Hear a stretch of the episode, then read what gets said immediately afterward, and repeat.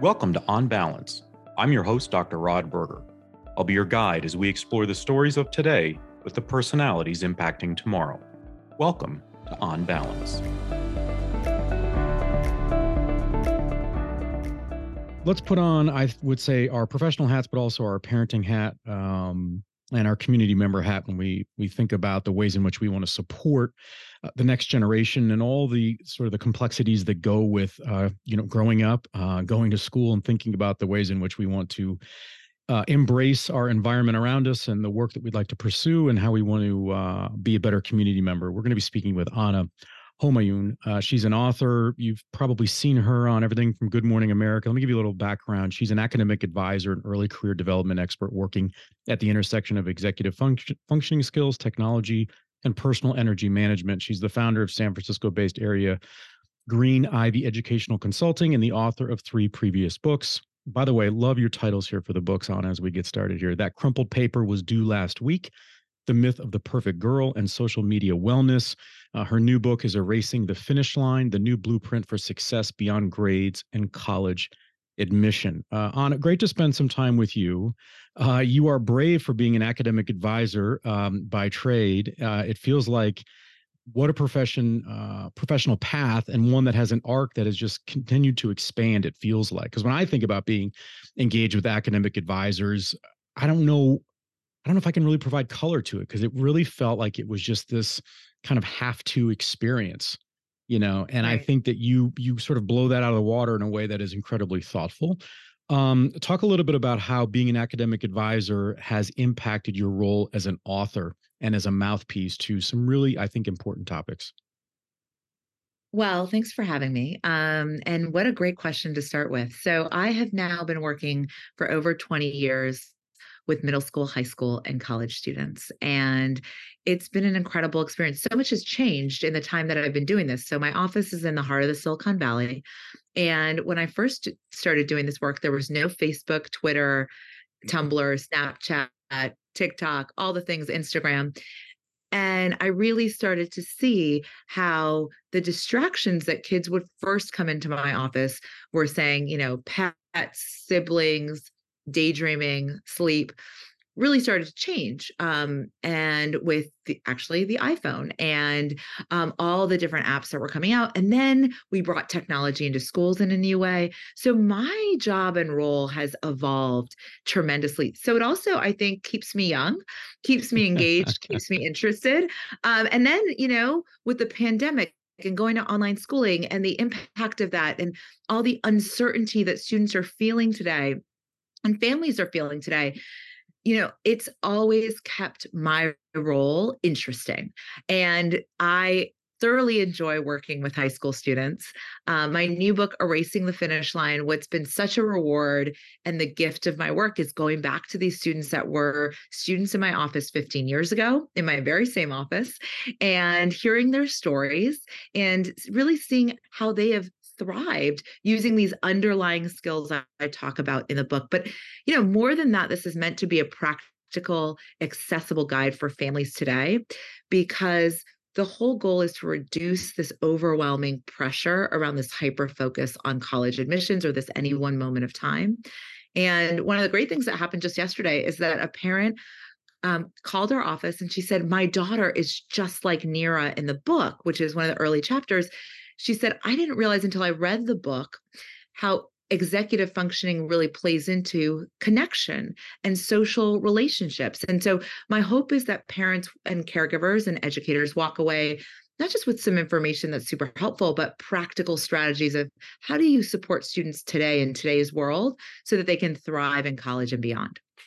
Let's talk a little bit. I, I gave it away that I love the titles of your books, uh, and I think they're important. I love that you you incorporated in this notion of the finish line. And I'd love to get your perspective, uh, you know, based on your work and your writing and obviously speaking that you do across the country, because, you know, it can be really challenging to talk about a cultural shift is what i'm hearing right it's that we all grew up thinking that there were these you know thresholds that we had to you know meet and surpass and sort of overcome from grades um, and a lot of that has to do with this sort of this notion of a finish line and we we actually see it in the younger grades we're seeing current sort of battles around literacy and this arbitrary line at third grade mm-hmm. and I start to think about then the notion of and the principles that you're talking about, and it's it really feels like a cultural shift. It's not mm-hmm. that people might not read the book and say this makes sense to me. I can follow that. You know, I can see this apply to my my my child. Um, but it's the culture of that to say, well, wait a minute what changes the value proposition how does the relationship change how do we think about what we've done in the past to set up our our child or children for success or our students if we are now operating under the umbrella of there's no there's no finish line where we're going to change the notion of the finish line. Talk a little bit about the cultural elements of what you're talking about because i think that's at the heart of it because you do really lay out a very thoughtful i think approach for people to say aha now i can sort of plug the plug and play these moments into the world that my student or child occupies. But it's that cultural shift that i would contend might be the biggest hurdle and i'm curious as to your your perspective such a great question. So you you hit the nail on the head that this is really a big ideas book. It is not a here's how to get your kids good grades to get into college. There's a lot of those books out there and that's fine. This is really about stepping back and peeling layers of how do we support the long-term social and emotional well-being of our students and give them the skills that long term they can thrive in the workforce and beyond. And that is a different conversation because a lot of times in initial school, I've been doing some school visits. I love getting out there and speaking to students and speaking to parents and educators. It's really exciting to see this work in action. And sometimes parents, you know, will come back and say, well, wait, are you just not, are you talking that we should like downplay excellence and achievement? And I said, no, I'm giving you a new language. I'm giving you a new framework and I'm giving you a new paradigm. And it was funny because my sister, who's a college professor, I was talking to her about this last week. She's like, you know, it's almost like you're teaching a new way of algebra and your people are still trying to be like, okay, let me wrap my head around that because I'm not saying that we don't have high hopes for all of our children. In fact, we should. And we should also focus on the daily skills, the routines, and the habits that we know can help them thrive. And I use the stories of students from 15 years ago who are now in their early 30s. These were not all straight A students, but some of the most connected, I mean, some of the most successful, excuse me, were the ones who were able to find connections across differences and connect with people from multiple different backgrounds in a very seamless way. And I say this because it was one of the things that was interesting is that you'll see in the book um, there are people from all different socioeconomic backgrounds and walks of life and that is in my work i i work with students from all different backgrounds and I thought when I went back to interview some of my students who are from more highly resourced backgrounds, more affluent, more educated, like in terms of the access to resources, that they would have used a lot of their connections, family connections. But honestly, the ones that were the most successful and thriving in jobs that like were unbelievable to their parents they were able to make those connections across differences and you know have those churns of connections that they maintained over time. So 10 months later a year later someone comes back we had a great relationship we maintained the relationship. We are not teaching those skills. And in the book i really highlight how this non-transactional socialization is key to thinking about how we move beyond a finish line of like getting into college because that's really disillusioning. You get into college and kids are like, "Well, now what?" And really think about how do I create community in a way that builds purpose and belonging and also allows me to explore the opportunities that are out there that are meaningful to me. A couple of things you what, what I think you're touching on there is you're talking about a global marketplace which I subscribe to uh, mm-hmm. as opposed to a community based or that in essence eh, you know I, I, I knew when you said you're talking about the resource students, right? I had a I had a inkling that you were going to say what you said, because I can see that even where I live, which is you stay sort of in within that bubble, right? And it's a pretty linear kind of an approach where those students that are much more sort of pliable, they can they can mix and match and understand they probably went through through some different things, were exposed to multiple cultures, and it just changes the way in which you frame the world around you. It's like, you know, Daniel Pink, best-selling author, you know, he talks about that we are stimulus rich but context poor. And mm-hmm. I just think that that really sort of speaks to what you're talking about. I, am going back to the title of the book and the, with, you know, um, the finish line element of this. How much would you say, um, just sort of spitballing, but like part of me says this has as much to do with the parents erasing the finish line as it does the student, if not more. When we think about just sort of, you know, look, I, I'm a parent, I get it that we live busy lives. We we live these hyper sort of organized, or at least that's the the pursuit, this organized organized life structure. Um, and if we start to erase a finish line, or we sort of change that paradigm, well, that that's going to put the onus potentially or the fears that puts it on me and or our family structure our routines how we measure whether we're doing well. To your to the point right it's it's a whole new language. So talk about sort of the value prop that is this mm-hmm. potentially more for the parents than it is even the young person in that regard? You know it's interesting. So having worked directly with students for over 20 years and with families i will say this you know students do some of this to themselves as well. Like parents don't realize those lunchtime conversations at school are often like the dead end is college. Where are you going to college? Even in eighth grade, or I'm doing this for college. And what we don't realize is part of this goes back to small talk skills. Kids will come into my office and they'll say, the only thing we end up talking about at lunch, it always delves into college. And part of that, again, to your point around the parents, is trying to find certainty in an uncertain world right? In the one of the final chapters in the book um, where i call talk about the blueprint can pivot a young woman who she had this dream it, it, she's actually carried it all the way through but it's changed and evolved. And one of the things she says is you know the most powerful thing you can do is is accept is find change and evolve when that it presents itself to you right? Something to the effect of that and but she talks about when she was a high school senior, and I remember this, and she was in my office, she had this school that she wanted to go to more than anything she thought, right? And she said there was comfort in certainty. And I feel like in a time when there's so much uncertainty around all of the global issues that we see, that this tying into achievement culture gives us a sense of uncertainty. We can check off the box.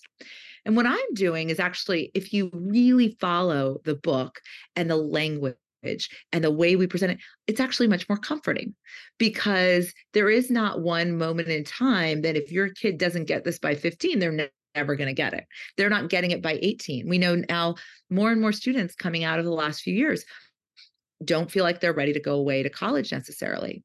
And yet I have families who are t- holding on very tightly to that notion.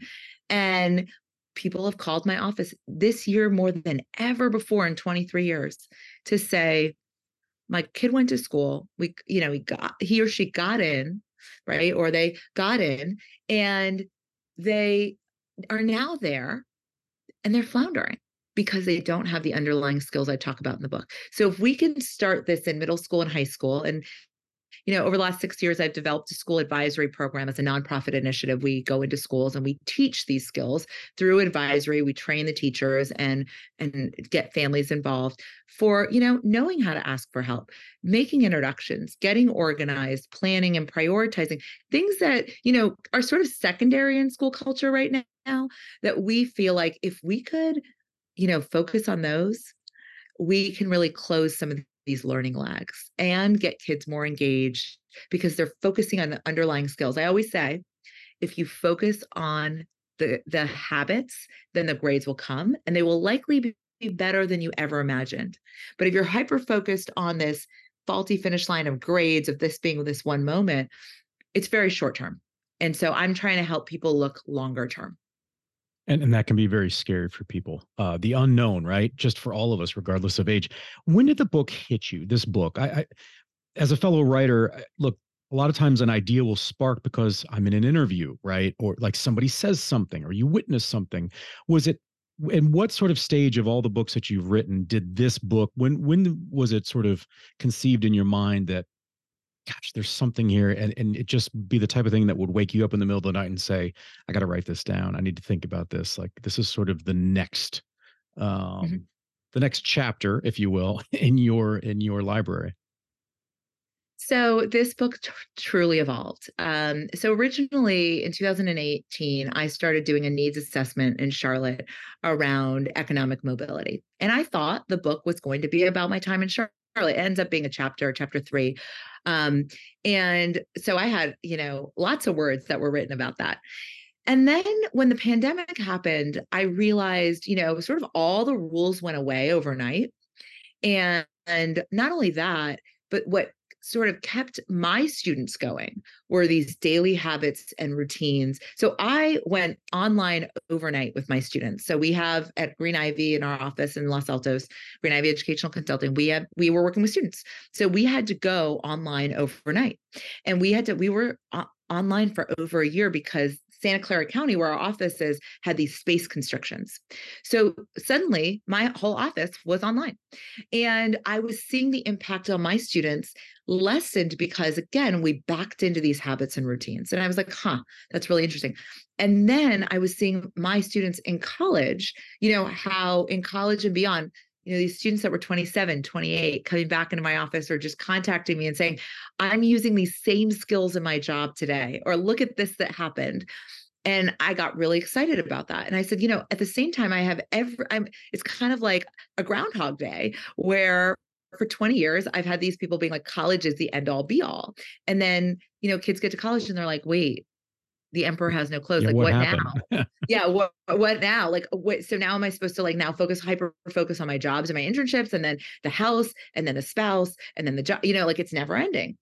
And so the idea of in, in uh, interviewing my own students and going back actually happened far into the process where I was like, you know, I was going to do some peripherally and I'd stayed in contact with a number of them. So the student Philip, the student Andrew, the student um, uh, Henry, I knew where those students were. Um, Nina, I knew where they were. And so um, Amanda, like all of those, I already was like, you know, I peripherally knew, but I never sat down and talked to them like I did over several interviews. So that happened later in the book. And then that really formulated the book. And then truly i'm so proud of this book because it evolved the way it needed to evolve because while i was writing the book right while i was under contract i actually started working with a young adult in a corporate setting using the same skills and i talk about that throughout the book and then it's part of the conclusion and i didn't know that that was going to be the conclusion of the book until you know, very late in the writing where I was walking, like you said, you know, the ideas come to you. For me, it comes when I'm walking my dog. I I don't, um, or my dogs. I don't, uh, I don't have my phone with me. And then you go, you write for a bit, you go for a walk, and suddenly this solution comes to you. But for me, it was really like this evolution of not just how do we take kids throughout, but like how do we also support workforce development now that we have a very different workforce that's coming in. They've had, you know, different experiences and what I'm hearing from employers, and this is the work that I do now with early career um, development with employers, is how do we support these young adults to be retained in the role and thrive at a at a time when in their critical development, sort of all the rules went away. And so now it's really it's a it's a it is a question that keeps a lot of people up at night, and that's one of the things that I'm working to solve across ages.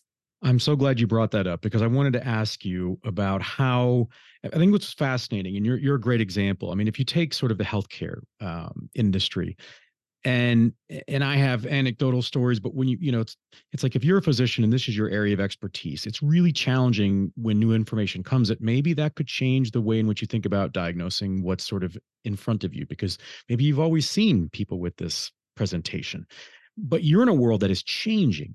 I mean, daily where you know the very book you just wrote could be different a year from now but what i get a sense from your personality is you'd be okay with that in sort of understanding that you have to pivot as new information comes in and i think you just hit on a on an element there which was that like with we think about ai right so i have had conversations with college students at the graduate level in the financial sector that have said they're incredibly nervous that their jobs will be replaced yet they have been built sort of they as an entity have been built based on the structure of finish lines of mm-hmm. structure mm-hmm. and if they're going to if the answer to the test is going to be there let's just say broadly because ai is able to solve for where you need to invest and why and all these other things these variables well then what skills do they have that will make them unique? Is it going to be the sort of non-transactional socializ- socialization skills that you talk about? Like where does that all fit in? Um, kind of share with me just your perspective on how students should be looking at what their dreams are relative to an environment that is changing. I mean, it sounds trite, but like moment by moment.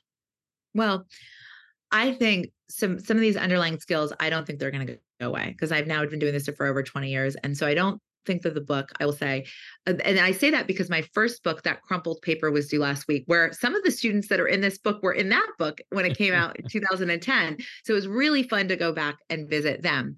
Um, but what I would say is that that book now has had a resurgence. That crumpled paper was due last week because parents are like, oh, wow, this hasn't changed. My student still needs these executive functioning skills, regardless of technology. In fact, technology has meant they need it more because now there's all this information that they have to process.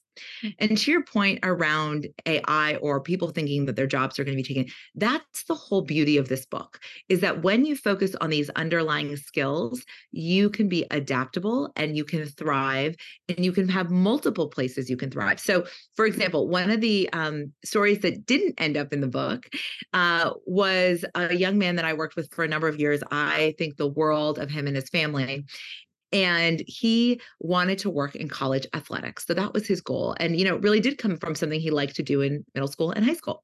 And when we met he was actually you know in the eighth grade then we worked together and then he came back and we had coffee when he was in business school and he was trying to figure out what to do next and again, he churned through that idea of connections and just applying. He, he said, I applied to 10 jobs a day. One of those gave me an interview. I must have applied to 400 jobs because not many people out of business school go and work in college athletics the way he wanted to. Now, why do I bring this up?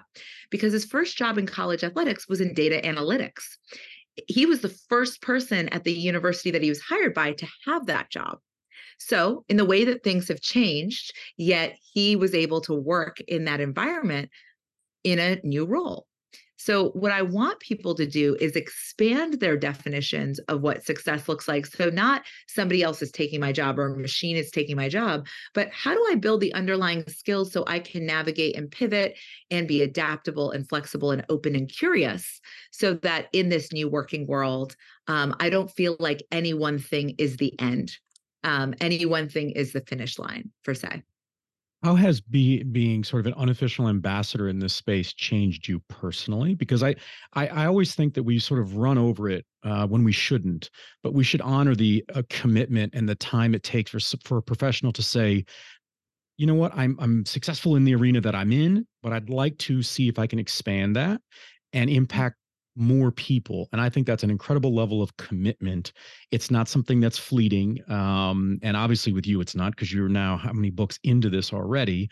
Uh, yeah. but tell me how it's changed you personally because i think there has to be a moment where you say i'm going all in and for better or worse and even if i fall flat right i'm doing this because I, I really feel committed to the difference that i aspire to make.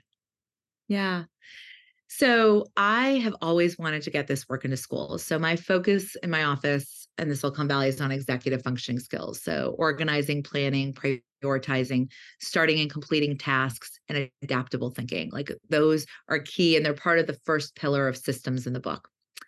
And I, you know, I reached, I talk about this in the book. I reached kind of this existential crisis. My work was going well. I was, I was doing fine. I, I could kind of do it on repeat, rinse and repeat. And then in 2016, somebody placed a really interesting challenge in front of me. Like, what if, you know, how do how do you get this in the hands of all people? And I said, well, I'd always wanted that. In the back of my mind, I'm like, every kid needs these needs these skills, whether you, regardless of your background. And so the opportunity to go to Charlotte and to do the needs assessment, which then later um, you know, developed into a three-year pilot program of the Life Navigator School Advisory Program was really the moment where I was like, okay, I'm all in. Um, because you know, the and I say this in the book, the financial toll, the emotional toll, the social toll. I was basically doing two full-time jobs developing this you know it was a sixth seventh and eighth grade curriculum everything's available in english and spanish um, we created faculty tools we created pa- parent tools and caregiver tools the amount that we have developed has been extraordinary and then when that pilot finished I didn't know where we were going to go next, right? Like it was in the middle of the pandemic or the end of the pandemic. And an independent K through eight school in San Francisco was like, we'd like to do your program. And again, this was meant for all students. And this was like kind of this like, okay, let's try it. they have thrived. And the most amazing part of it is they have been such an incredible school partner in implementing with fidelity. So I have a whole vision based on the 20 plus years that I've been doing this work, based on my expertise in executive functioning skills. And they followed it to the letter. And the cultural shift at the school, the way students are thriving, the decreased stress, the increased engagement, the decreased homework missing has been, I mean, the stories are incredible. And my whole goal is that we build community around this. So it's not just like you're organized, I'm not. It's like, let's get organized together. Let's build these skills together in community and let's reduce this competition culture and create collaboration. And it's done that. And so when you ask me, well, how I'm all in, it's because even with those days, and I have them, where you have a setback where you're like, oh, that's a bummer, or oh gosh, that didn't turn out as planned, or oh, that's a you know whatever they happen and you just keep moving. Um, for the days that i get emails from heads of schools saying oh my gosh this has been transformational or i get it from a reader i just had this morning as i was walking um, someone who's read the book is like midway through she said i started crying when i was reading aaron's story because i am aaron and oh my goodness everyone needs to read this book that's what keeps me going right? Because i'm juggling a lot of different things um notably so but but to your point about how did it impact me is like i lived the life like i created my own blueprint i did all these things um so i'm not just saying kids should do them i'm actually saying i this is a pathway and trajectory that that I'm I'm very familiar with. Like when I tell people I'm, you know, my expertise is on executive functioning skills and how we, you know, bring this broader and teach these skills and get kids buy-in, they're kind of like, "Oh, that's interesting." And then how I tie it into workforce development, they're like, "Huh, I've never really seen that." I was like, "Yeah, because I because I saw the need and I create that, and I want everybody to see the need and what they're talented in." Um, and the last thing I'll say about this is actually kind of a little bit funny. Um, when I was working on this book, uh, it was it was a real moment for me. And I went back. My dad was cleaning out his house, and he like had saved all the report cards from like middle school and high school. I do not know why. Um, he's a very, very, organized, but like too much stuff. Like so, he kept he kept them. So he gave them to me, and I'm like looking through. I don't remember these comments, but I, I see this one from fifth grade. It's like. Ana is really intellectually capable. She just needs some help with organization, which I died because I'm like, oh my gosh, I created all these systems because I was a disorganized middle school student. And so I know what that's like guilty I didn't know is charged, right? yeah, I don't remember this. So there is hope for all those kids whose parents are like, will my middle schooler ever get it? Yes, they will. Well, I find you incredibly likable as a personality, and what I think is is really powerful about what you're doing is in a world of of personal branding and sort of everybody focused on on that facade. I, I don't get that from you at all. I mean, you are in the space because you're an author and you speak in these ways, but I think that the way you present yourself is incredibly genuine and it speaks to those report cards that your dad pulled out. Uh, and I think that translates into probably the powerful messages you're receiving about your books and those that you continue to touch back with uh, that were part of earlier books. Uh, we want to thank Ana uh, Home Homayoun did I get that right? That was pretty good. Yes. Homayoun, Homayoun. You're great. Right? You're great. Okay, that's pretty good. All right. I would encourage folks to go check out uh, Ana. You can go to anahomayoun.com, uh, check out her book, Erasing the Finish Line, the new blueprint for success beyond grades and college admission. I hope this is the first of many conversations. Thank you, Ana. I'm your host, Dr. Rod Berger. This concludes another chapter of On Balance. Connect with me via LinkedIn, Twitter, and Instagram. I'm Dr. Rod Berger.